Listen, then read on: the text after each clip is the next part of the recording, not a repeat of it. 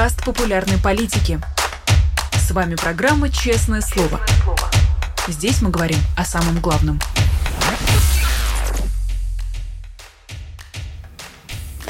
17 часов в Москве. Вы смотрите «Честное слово» на канале «Популярная политика». Меня зовут Ирина Алиман, и я призываю всех наших зрителей ставить лайки, писать комментарии в чате, задавать платные вопросы через суперчат, ну и, конечно, поддерживать нас а, либо здесь, становясь а, спонсором канала на Ютубе, либо становясь патроном «Честного слова» на Патреоне. Ну а прямо сейчас переходим а, к беседе с нашим сегодняшним гостем. У нас сегодня своего рода дебют. У нас на связи историк и приглашенный лектор Европейского гуманитарного университета Вильнюс Вильнюсе Василий Жарков. Добрый день, Василий. Добрый день, добрый день, здравствуйте.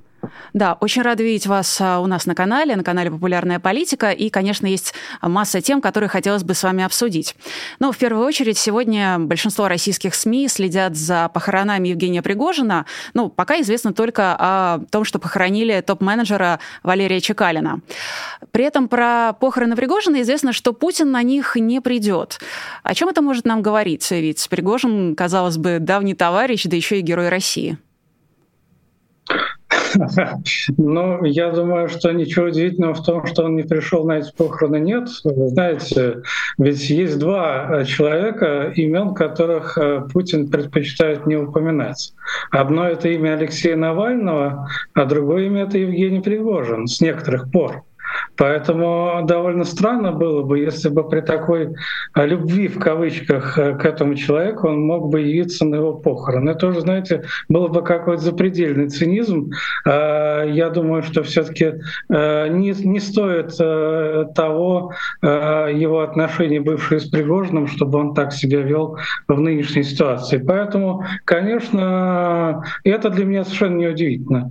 Наоборот, это совершенно закономерно. Он, так сказать, Э, не хочет присутствовать на похоронах своего врага, своего предателя, человека, который, э, да, он его как бы поднял, прикормил, так сказать, раскормил даже, а потом он его предал, понимаете? Как с таким, как можно такому человеку, э, так сказать, провожать последний путь? Вряд ли. Тем более, что мы с вами понимаем, что ну, 99,9, что Путин, так сказать, вот то, что случилось с Пригожным, это, так сказать, результат э, решения Путина. А, к слову, Пригожин, а, вот при жизни же он, по сути, олицетворял собой такой своеобразный культ насилия. И очень хочется понять а, сейчас, являлся ли он создателем этого бренда насилия, такого хаотичного и неотвратимого в своей хаотичности. Или он просто с учетом своих природных наклонностей очень удачно вписался в путинскую систему, в которой вот насилие является одной из составляющих. А, я думаю, что на самом деле скорее его сформировал таким образом его жизнь. Он же был уголовником, как мы знаем, да, он, так сказать, э, вообще-то сел э, на довольно большой срок еще в 80-е годы, и, э, так сказать, российская Российская тюрьма, э, российская эта система исправительная, она ведь не исправляет, она же калечит людей в основном. И поэтому он из нее вышел таким, как он из нее вышел. Он плоть, от, от плоти российского уголовного мира. Но другое дело, что Путин действительно это а, такая особая фигура в российской истории. Это человек, который, с одной стороны, как бы относится к государству и, э, так сказать, является сейчас верш, верхушкой, э, так сказать, верхней, верхним э, соединительным звеном российской бюрократии, а с другой стороны, он не чужд этих уголовных наклонностей. Поэтому э, неудивительно, что Пригожин при нем поднялся, Пригожин при нем расцвел, но точно так же и был неизбежно зашит этот конфликт между Пригожиным и бюрократической системой, олицетворением которой является Путин. И этот конфликт происходил на наших глазах.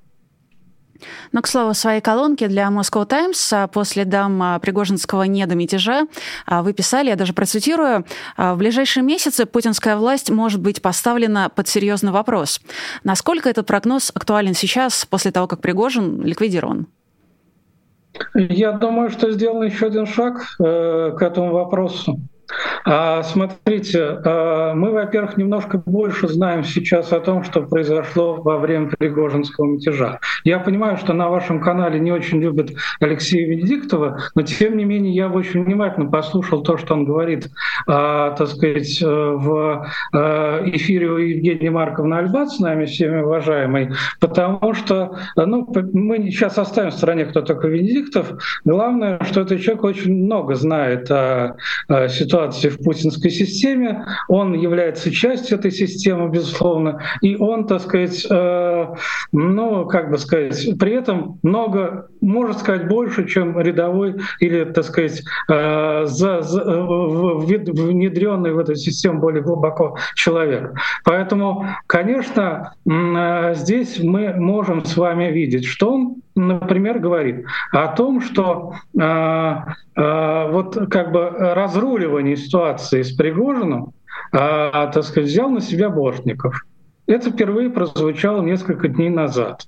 Значит, ну, на самом деле это было более-менее понятно, что именно ФСБ должно было этим заниматься. Но нам никто об этом не говорил. Сейчас, об этом, а сейчас нам в этом сказано прямо. Да? Значит, э, я думаю, что тот, кто разрулил мятеж Пригожина, та сила, которая разрулила при, при, при, мятеж Пригожина, а автоматически получила контроль над Путиным, а, ну, скажем так, в большей степени, чем раньше, чем до этого. Потому что Путин был растерян, как мы помним. А Путина фактически никто не мог защитить. Войска находились на фронте, да, значит, а, Пригожин шел на Москву совершенно беспри, беспрепятственно, да, и те, кто спасли Путина, те, соответственно, а, обеспечили а, свою власть над ним. Теперь смотрите, что касается сбития этого самолета, то тут тоже интересный момент. Кто его сбил? Или как вообще этот самолет, скорее так, как этот самолет потерпел крушение? У нас есть две базовые версии сейчас. Значит, одна версия касается того, что это сбило ПВО. Да, хотя э, все больше экспертов, и сейчас и Рустал, э, Руслан Левидов, э, Левиев уже в этом не уверен, но на самом деле, например, э, э, э Федоров, такой эксперт, э, говорил об этом еще раньше, что, скорее всего, все-таки это была бомба на борту. А бомба на борту, ее туда могло принести только ФСБ. Понимаете? Значит, это еще больший контроль со стороны ФСБ.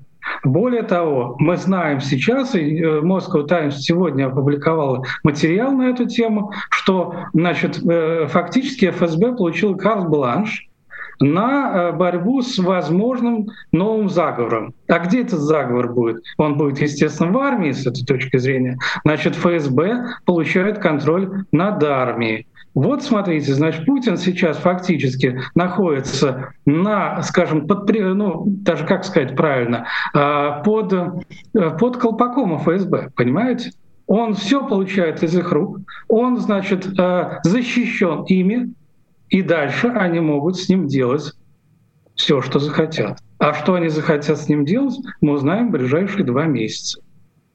Но разве Путин э, сам не бывший КГБшник, ну, сейчас его можно было бы назвать ФСБшником, не просто плоть от плоти этой системы, он ее верхушка, он ее, а, не знаю, верхушка айсберга и человек, который, от решений которого зависит очень многое, что происходит в этой системе. Э, честно говоря, даже не верится, что э, эта система может его контролировать. По идее, он контролировать ее должен. Ну, во-первых, систему очень трудно контролировать, когда вы один, и когда у вас есть только папочки, и все, понимаете. И раньше у вас был Пригожин, который мог вам сообщать что-то а, помимо этой системы. У вас были какие-то другие источники информации, может быть, а сейчас вы фактически изолированы. Да? Во-вторых, не нужно переоценивать. Смотрите, одно дело система, другое дело человек. Действительно, эта система укреплялась за счет Путина безусловно. Она фактически сконцентрировала и раньше у нее была немалая власть в руках, но, как бы сказать, а, эта система все равно больше, чем один человек. Это бюрократия. Что такое вообще ФСБ? Давайте разберемся с этим тоже. Мы же дем... немножко демонизируем эту структуру. Это бюрократия, это верхушка, это ядро российской бюрократии. Кто, такой, кто такие большинство ФСБшников? Это же не какие-то там ниндзя или там, знаете, а, бойцы плаща и кинжал. Это чиновники, они ходят в цивильных костюмах, они перекладывают бумажки из одной стопки в другую, они носят папочки начальству.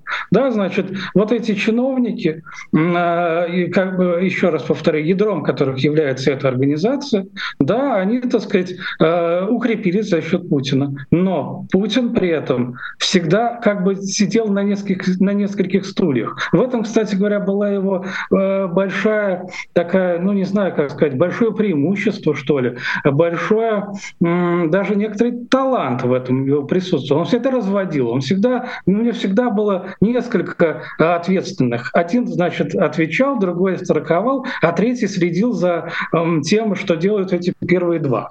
Да, вот сейчас, сейчас я думаю, что эта система начинает нарушаться. Во-первых, Путин больше уже не арбитр в отношениях между различными группировками элиты. Во-вторых, в этой элите совершенно четко выдвинулась одна группа, которая контролирует его действия и от которой он зависит, потому что он просто ей обязан сейчас всем.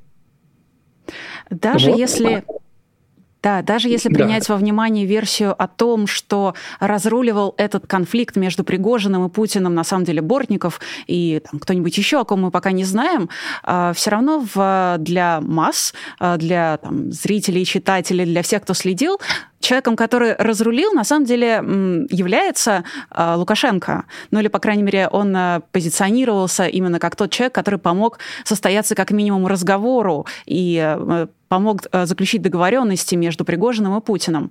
Но какова его роль э, в таком случае, э, если мы берем во внимание слова про Бортникова?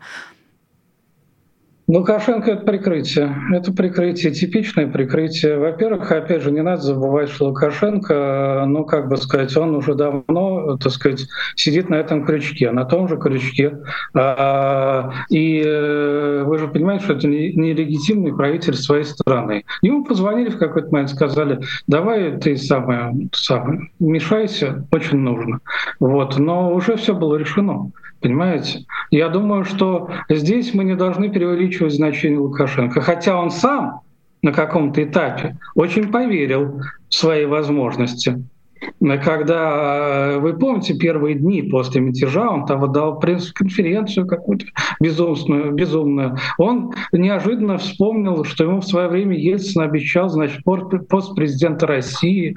Понимаете, там у него тоже произошел некоторый отъезд а, крыши, но ему быстро ее вернули, наверное, обратно.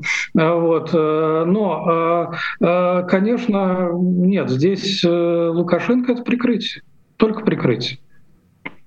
Пока мы еще не закрыли тему с а, Пригожинским а, мятежом или недомятежом а, и, собственно, с убийством, ликвидацией, давайте так скажем, Евгения Пригожина, я помню, что в одном из эфиров у коллег вы говорили о том, что воспринимаете слова Путина, который, ну, в общем, сказал несколько слов после гибели Пригожина, как де-факто признание в том, что все покушения на убийство, все террористические атаки, в частности, там, в 99 году взрывы домов, за всем этим а, стоял Владимир Путин и его там, сотрудники.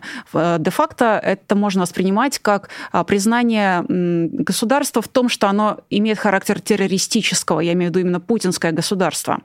И вот возвращаясь мысленно в воспоминаниях в 99 год, хочу спросить, есть ли какие-то параллели между событиями, даже давайте так, состоянием России на сегодняшний день и тогда в 99 году, потому что, ну вот, Тогда война в Чечне, сейчас война в Украине. А, тогда Путин собирался на выборы, сейчас Путин собирается на выборы. Я чувствую, что есть нюанс, но какой? Нюанс состоит в одном. 23 года прошло, понимаете? Вот сейчас, кстати, говорят, в социальных сетях ходит такая замечательная шутка. Я не знаю, может, вы это слышали, что, например, в 99 году конспирология считалось, что, может быть, Путин к этому причастен. А сейчас в конспирологии считается, что, может быть, Путин к этому не причастен. Понимаете, в чем разница? Да? Значит, э, тогда мы могли говорить, что да, может быть, это взорвало ФСБ и так далее. И, так сказать, это выглядело как одна из конспирологических версий. Сейчас выглядит как конспирология то, что это не сделало, что Пригожина убил не, не, не, убили не по приказу Путина. Вот в чем разница принципиальная. Столько, причем, смотрите, когда нам, к нам выходят какие-то, так сказать, персонажи, не знаю, Максим Шевченко какой-нибудь, и начинают говорить, что это Путину невыгодно. Мы же с вами вспоминаем уже столько случаев, когда Путину было невыгодно. Когда убивали Немцова, Путина было невыгодно. Когда убивали Политковскую, Путина было невыгодно. И так далее, и так далее, и так далее. И Литвиненко тоже было невыгодно убивать. Ну, мы же с вами понимаем, что все это все выстроено в ряд. И вот этот последний акт, он показывает совершенно демонстративно, открыто. Кстати, интересно, что это именно так произошло, а именно сейчас, что все это, скорее всего, тоже его рук дело. Вы знаете, меня всегда не то чтобы даже удивлял, возмущал эм, и даже оскорблял вот этот риторический прием Владимира Путина, а, который впоследствии подхватили и его чиновники, и российские теперь уже пропагандистские, потому что других официальных не осталось а, СМИ. А, именно вот эта формулировка убивать невыгодно. Были бы выгодно, было бы выгодно убить, убили бы. Не, ну, мы правое государство, мы не убиваем людей. Нет, именно невыгодно. Мне кажется, это тоже очень о многом говорит. Ну, безусловно, безусловно, это на самом деле, во-первых, показывает предельный цинизм э, всей этой системы, и, э, ну, скажем так, это показывает, э, ну, абсурдность этих рассуждений, потому что понятно, что выгодно, а что невыгодно этой системе, она знает лучше.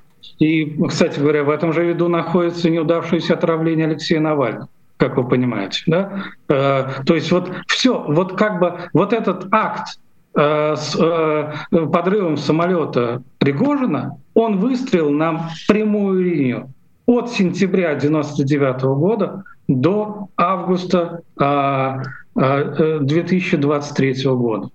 Вот. И поэтому здесь уже, мне кажется, не может быть никаких сомнений и вопросов. Действительно, наверное, только риторические в, каком-то, в какой-то степени.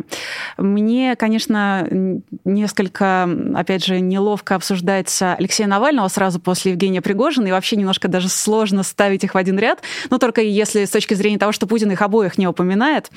А, и все же а, хочу поговорить с вами о своеобразном манифесте Алексея Навального, а, где он фактически пишет о том, что проблемы современной России начались не только там, в 99 году и там, не в 2000-м, когда а, Путин э, вступил в права в правление свое президентское, но задолго до этого еще в 90-х. Опять же, я знаю, что вы обсуждали это с коллегами на других эфирах, но пользуясь тем, что вы у нас первый раз, а, хочу у вас а, спросить. Сейчас, спустя время, после того, как дискуссии и критика по поводу этого манифеста утихли, как вы его воспринимаете? Считаете ли вы его именно манифестом, такой своеобразной программой? Смотрите, я должен вам признаться, что поскольку мы с Алексеем ровесники, фактически, но я 74-го, 76-го года рождения, мы могли учиться на одном курсе в, в университете запросто, я могу сказать, что это манифест нашего поколения. То, что Алексей сказал в этом манифесте, я горячо поддерживаю абсолютно.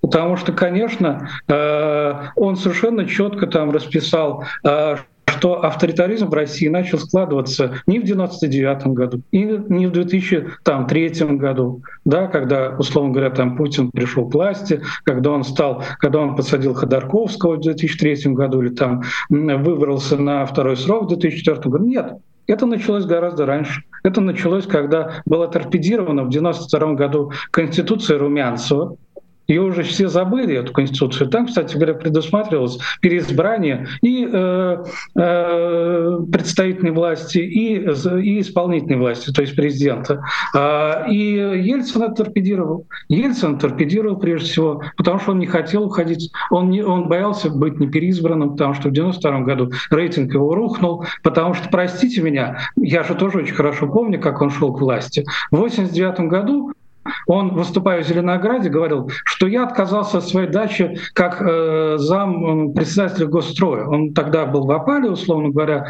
после того, как его отстранили от должности первого секретаря Московского городского комитета партии и возглавлял, был этим заместителем председателя Госстроя. И, но при этом он забыл упомянуть, что он при этом был членом ЦК оставался членом ЦК. А каждому члену ЦК полагалась дача. Но он тогда э, это почему-то забыл сказать этим людям, которые вышли в его поддержку в Зеленограде.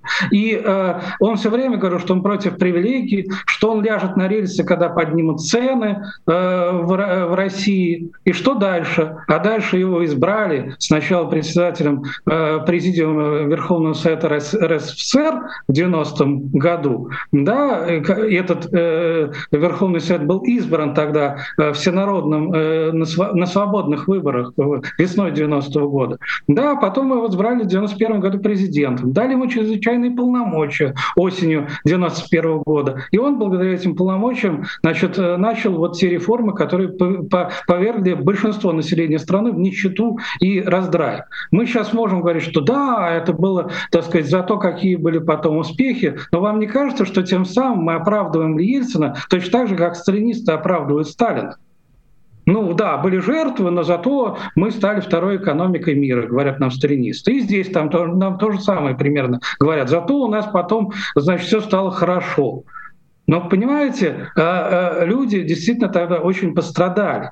И вместо того, чтобы искать какой-то диалог э, с обществом, вместо того, чтобы как-то прислушиваться к чаяниям людей, они выбрали тактику Пиночета. Им тогда очень нравилось это. Я более вам скажу, тогда Михаил Леонтьев был большим, большим сторонником Пиночета, еще некоторые деятели, они тоже ездили даже в Чили, и все это, так сказать, изучали и проводили. В этом отношении, кстати, Михаил Леонтьев абсолютно верен себе. Он действительно нашел своего Пиночета в лице Путина, и ему служит верой и правдой. Вот на самом деле у него как раз никакого когнитивного диссонанса нет. И очень многие люди, например, есть такой, ну я сейчас не буду называть фамилию, он вам все равно не скажет, был помощник Бурмулиса, который, который готовил указ 1400 о распуске Верховного Совета. Он тоже сейчас и Крым наш, и все эти дела, и Украина должна, так сказать, умереть, и прочие, прочие вещи. Потому что он, э, ну как бы верен этой системе. Таких людей там очень много. Поэтому эта система, конечно, стала складываться.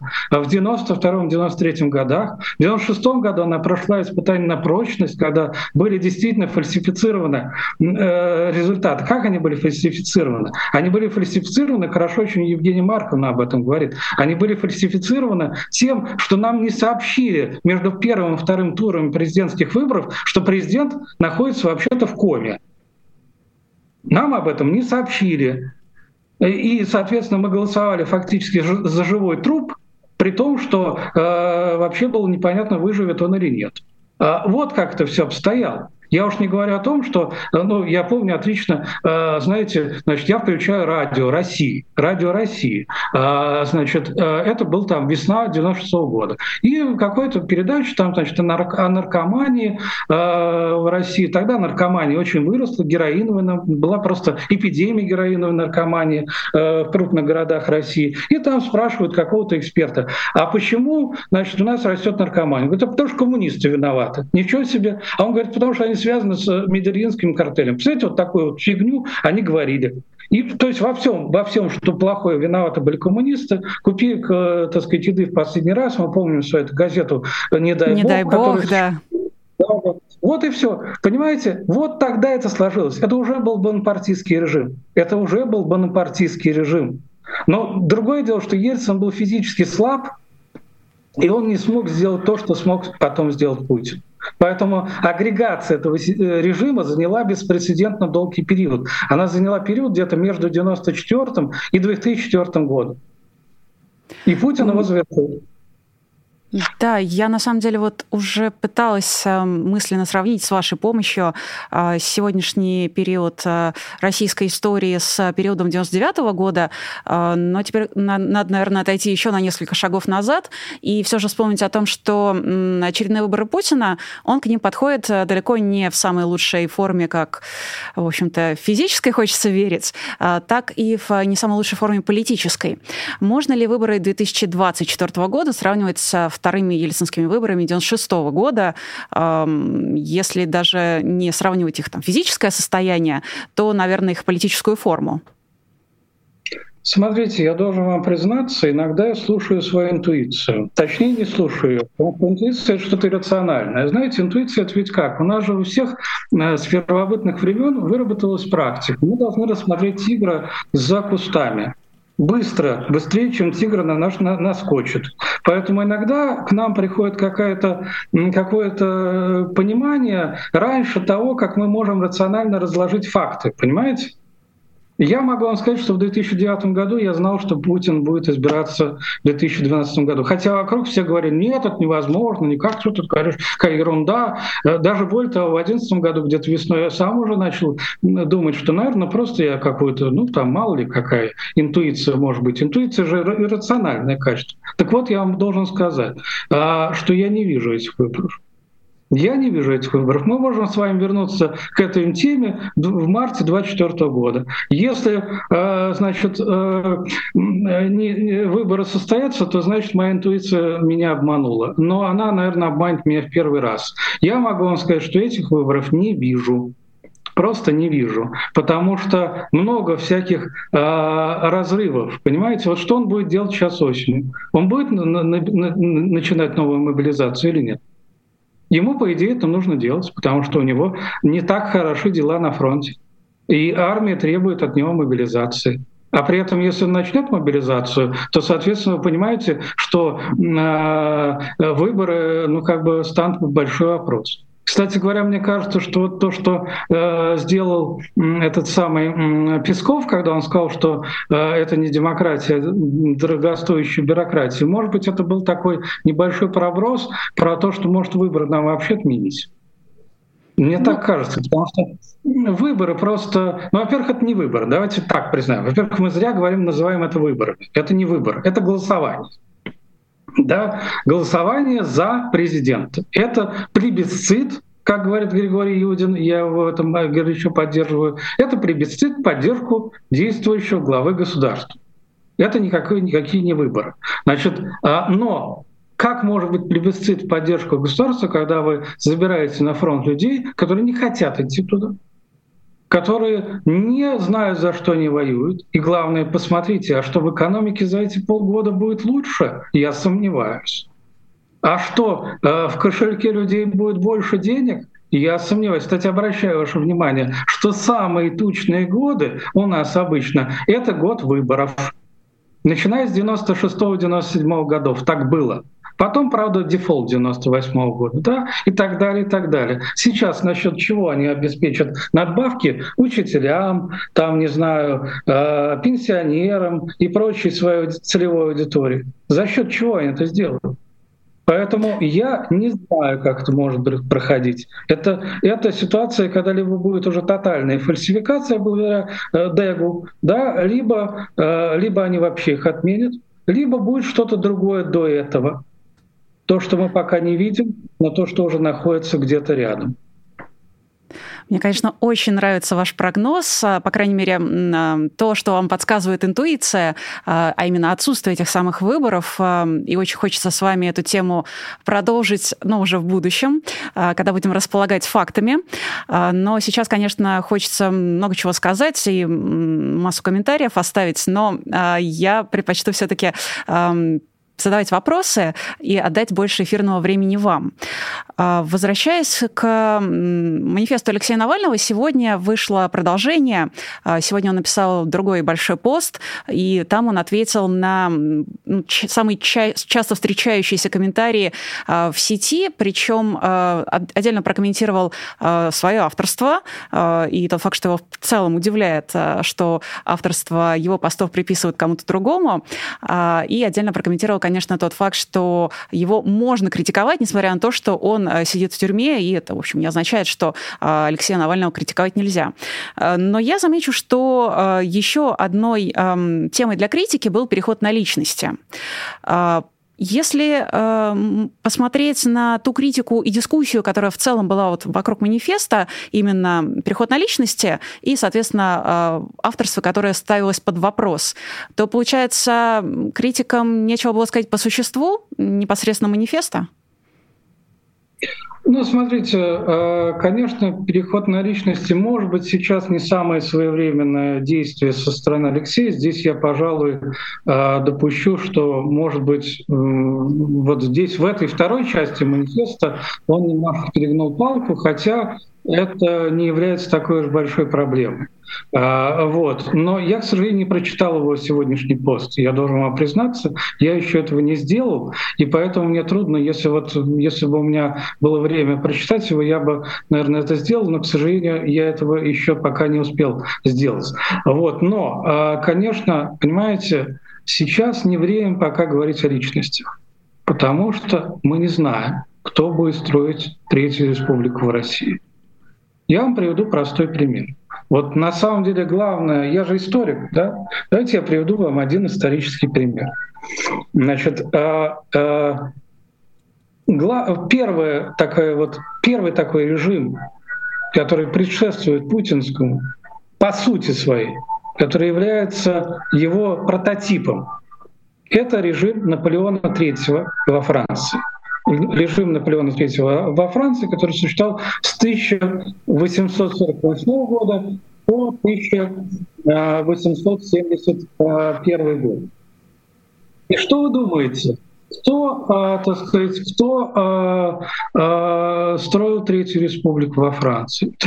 Строил ее ближайший сподвижник Наполеона III Тьер. Тьер был ужасным персонажем, просто ужасным персонажем. Это вот такое, знаете, вот как мы бы сказали сейчас, кровавая гобня, понимаете, во, во весь рост. И этот человек, подавив э, э, значит, э, Парижскую коммуну, который был таким левацким поворотом после отставки Наполеона III, построил Третью республику. В этой Третьей республике нашло место, нашлось место всем. И либералам, и социалистам, и консерваторам. И в этой Третьей республике благополучно удалось предотвратить фашистские тенденции в 30-е годы, когда они создали Народный фронт. Эта Третья республика благополучно представила с 1871 э, по э, значит, 1940 год, когда э, уже захватили гитлеровцы Париж. Да, вот до этого момента Третья республика во Франции, которая была не идеальной, я не хочу сказать, что это было идеальное государство. Нет, нисколько. Но это государство уже было демократическим. Оно было основано, его правление было основано на верховенстве права, на разделении властей и так далее, и так далее. Вот сейчас, мне кажется, мы должны понимать, что кто будет в этой коалиции, мы пока не знаем. И более того, многие неприятные нам люди могут оказаться в этой коалиции. Это по факту так. Здесь я при этом хочу сказать, что очень важный момент, что все, кто совершил преступление, персонально, они должны понести ответственность. Они должны быть наказаны. И вот это, наверное, задача наша, либеральной части оппозиции или шире демократической части оппозиции добиваться этого. Этого не сразу тоже получится, но этого нужно добиваться это обязательно нужно добиваться. Потому что преступление, конечно, совершено гораздо больше, чем во времена Наполеона III. Преступления тоже совершены на международном уровне, и они должны быть наказаны. Поэтому мы ни в коем случае не должны при этом повторить той ошибки, о которой пишет Алексей. Я э, э, ну, немножко сместил бы акцент. Вот смотрите, когда был 91 год, и когда, собственно говоря, власть э, э, коммунистов закончилась, и КГБ тоже немножко отступило куда-то в сторону, а, да, была такая ситуация. Значит, вот, например, э, был такой следователь Хват. Опять же, я уже третий раз упомяну Евгению Марковну Альбац, мою любимую сегодняшнюю передачу, но уж простите. Она тогда для московских новостей сделала расследование. Этот хват пытал академика Вавилова. И он жил в своей роскошной квартире на улице Горького, то есть на Тверской улице сейчас, а, и в, ус не дул. Он был пенсионером. Все хорошо. Почему? Почему тогда его не отдали под суд? Почему таких же, как он, тогда не отдали под суд? Вот о чем тогда, в чем тогда была большая, большая э, ошибка. В том числе я могу сказать, что вот сейчас есть такая э, исследовательница профессор Лезина, она написала замечательную книгу о проработке э, вот этой травматической памяти, и она говорит о том, как э, на самом деле это делалось как за счет инфильтрации разного рода агентуры, в том числе в организации, которые были нацелены на сохранение памяти о репрессиях, был смещен фокус с ответственности на э, поклонение погибшим. Понимаете, в чем разница здесь? Да, когда вы, так сказать, э, значит, просто говорите, ах, как много людей убили, какой ужас. А кто убил? Эти люди могут оказаться живы. Среди нас они могут оказаться. Вот они должны быть отправлены нас под суд. А вместо этого был устроен дурацкий процесс суд над КПСС. Это ни о чем. Нужно было судить не КПСС, нужно было судить конкретные преступные э, э, действия конкретных преступных людей. Вот это мы с вами должны будем обеспечивать. Обязательно. Обязательно должны будем обеспечивать. Однако я отмечу, что даже когда вы приводите исторические примеры, вы все равно упоминаете личности, которые стоят э, за этими самыми историческими примерами. Можно ли говорить об ошибках прошлого, не упоминая тех, кто эти ошибки совершал? Конечно, нет, конечно, нет. Ну просто, понимаете, я бы сказал так, что вот, ну, я просто там некоторых людей упоминают, упоминают вот, вот в письме. Мне кажется, что Кирилл Мартынов все-таки, который там два, два, две недели проработал пресс-секретарем Якименко, это все-таки не самый главный ответственный за эти события. Давайте признаем по факту. Да, и Максим Кац, конечно, как к нему не относись, это тоже не главный, так сказать, ответственный за эти события. А вот э, другие люди, которые не названы в этом списке, я их может быть очень много. И мне кажется, что главное, мы должны помнить об этом. У нас есть организации, которые занимаются исследованием преступлений власти, и эти организации должны представить а, совершенно ясный, а, так сказать, а, список фамилий, которые нуждаются в том, чтобы расследовать их преступления и судить их за эти преступления. Вот о чем идет речь. Вы уже упомянули э, о своей непосредственной сфере а, профессиональных интересов, об истории. И я знаю, что вы уже получили новый учебник истории Мединского, и очень хочу вас попросить поделиться своими впечатлениями. Э, я, надо сказать, тоже имела неудовольствие и, видимо, несчастье его читать. Хочу узнать и ваше мнение. Знаете, у меня такое ощущение, что это помойка. Вот как сказать, это помойка просто. Вот на самом это помойка, э, э, э, с одной стороны, стилистическая помойка, потому что там есть, ну, скажем так, каркас, какой-то учебник, написанный до этого. Да? Значит, на этот каркас наносятся интервенции такие стилистические, когда значит, вам, с вами начинают разговаривать, как будто бы это не учебник, а телеграм-канал какой-то зетниковский, да? или какой-нибудь ЖЖ. Знаете, вот еще такой был Э, эпоха ЖЖ, вот в ЖЖ так писали э, э, какие-то публикации, разные рандомные авторы. Значит, вот это вот примерно на таком уровне. Вдруг здесь появляется. Вот. Факты все перемешаны, очень много, очень много нестыковок. Когда у вас может быть в параграфе рассказ и о э, роли там АУН, э, так сказать, и, ну понятно, что там везде интервенция связана с тем, что вот был такой ужасный бандеровцы, а с ними мы воевали бесконечно, понимаете? Вот это прямо с первых страниц учебника появляется. При этом там же можно найти, например, не знаю, упоминание о Вознесенском, при этом совершенно не говорится, что вообще Сталин его потом расстрелял. Да, и э, это Вознесенский, там был план его восстановления народного хозяйства, но при этом почему-то не говорится о том, что его расстреляли вообще-то очень скоро. Вот. И э, говорится о переселении народов, кстати, говорится тут же, что вот э, переселили крымских татар. А остальные народы, между чеченцы, вообще не упоминаются.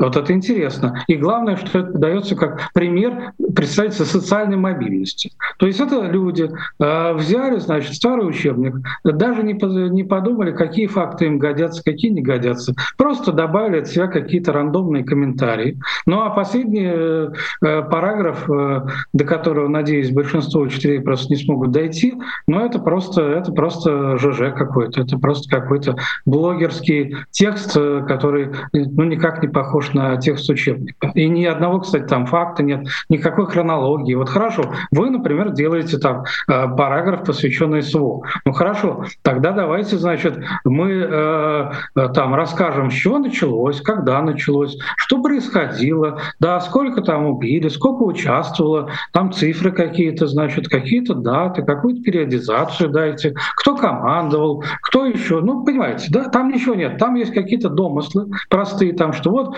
за, за Украиной стоит Америка. Это что такое? Это, где, это, это как? На основе чего мы можем делать такие выводы? Понимаете? Это просто какой-то э, да, э, разговор пенсионеров в гаражах или о чем? Понимаете? И при этом, при этом я обращаю ваше внимание, что учебник настолько эклектичен, что, например, э, к параграфу, посвященному сталинизму, знаете, какие фильмы рекомендованы для просмотра, современ... самостоятельного просмотра школьниками? Хрусталев машину и э, э, холодное лето 53 года. Так вот, если я был учителем истории, я бы сказал детям, просто, ну, там, учебе можно же дома прочитать параграф. Все, а теперь давайте посмотрим фильм «Хрусталев машину». Действительно лучший фильм, э, который э, об, этом, об этой эпохе снят, Алексея Германа. И э, если, если мне этот учебник рекомендует смотреть со школьниками «Хрусталев машину», так этот фильм останется у них в голове. А не, не этот дурацкий, скучный и еще как-то странно написанный, криво написанный текст. Там, на самом деле, действительно очень интересный а, список а, дополнительной литературы и рекомендации а, фильмов. Я, конечно, очень советую школьникам и учителям скорее на это обратить внимание, нежели чем на то, что написано в 37-м, особенно параграфе. Но помимо этого учебника, старшеклассников в следующем году ждет немало других неприятных вещей. Ну, в частности, уже доступная демоверсия госэкзамена для девятых классов, например, по обществознанию, я посмотрела, читала, там есть задания, в которых упоминаются жители страны Z а, и государство Z. Там просто открытый тест с несколькими вопросами. И, соответственно, вот а, жители страны Z — это а, такая вот задачка, которую нужно решить. В демо-версии ЕГЭ для одиннадцатиклассников по литературе все уже знают, я думаю, что нет больше Пушкина, и рекомендовано побольше литературных произведений о Великой Отечественной войне.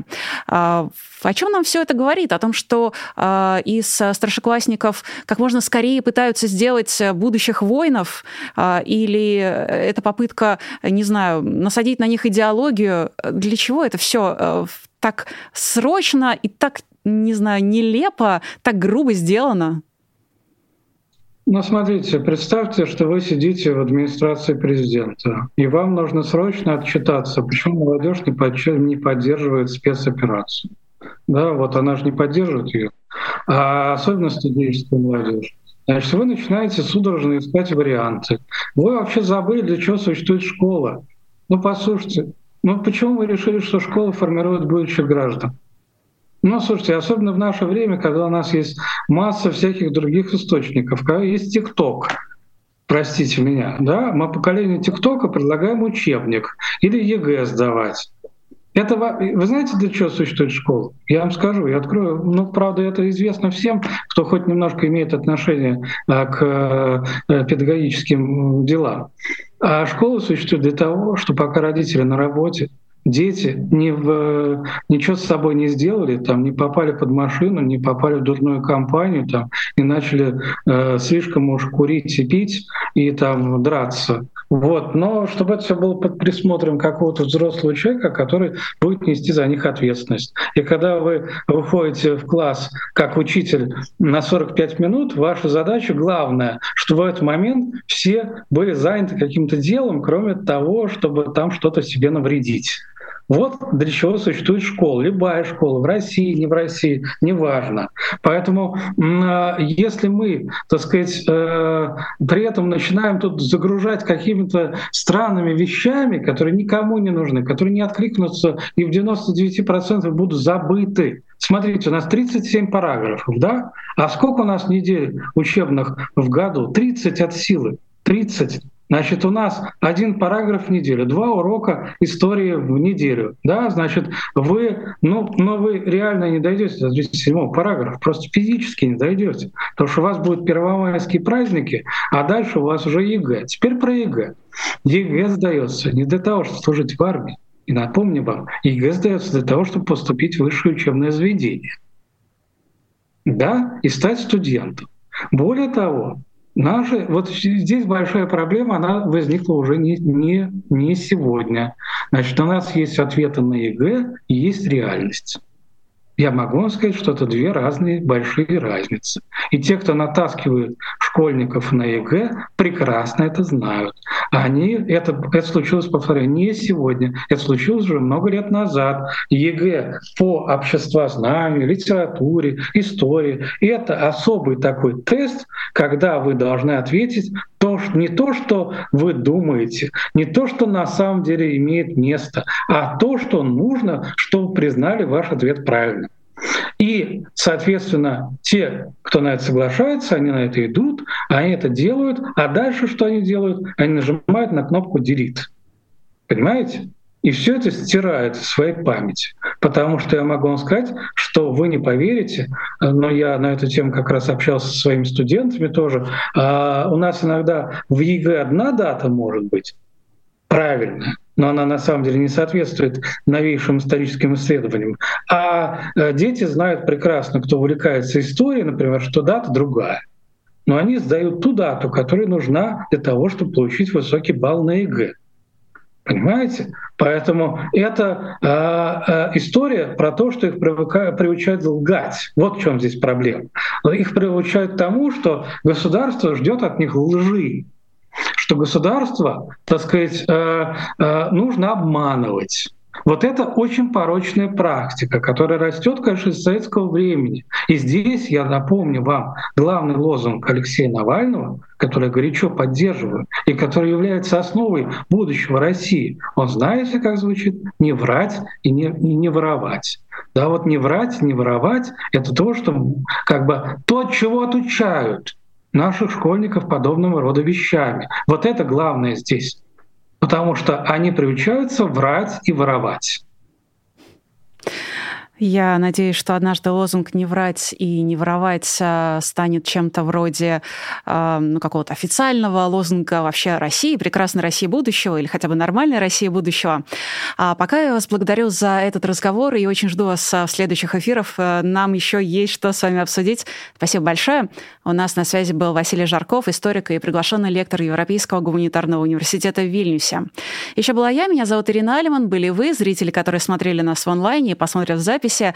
А, всем рекомендую ставить лайки, писать комментарии, поддерживать нас, становясь спонсорами на Ютубе. Кстати, у нас за время этого эфира появился один, Эмантас Варанаускас. Простите, если неправильно а, произношу вашу фамилию. Вас я приветствую на уровне новичок. Напоминаю также, что поддерживать нас можно и на Патреоне. Сейчас увидите именно наших патронов. И на этом прощаюсь. Совсем скоро начнется спецэфир на канале «Популярная политика», и эфирная сетка продолжится еще в течение дня. Всем счастливо. От меня. Пока. Вы слушали подкаст «Популярные политики». Мы выходим на Apple Podcast, Google Podcast, Spotify и SoundCloud. А еще подписывайтесь на наш канал в YouTube.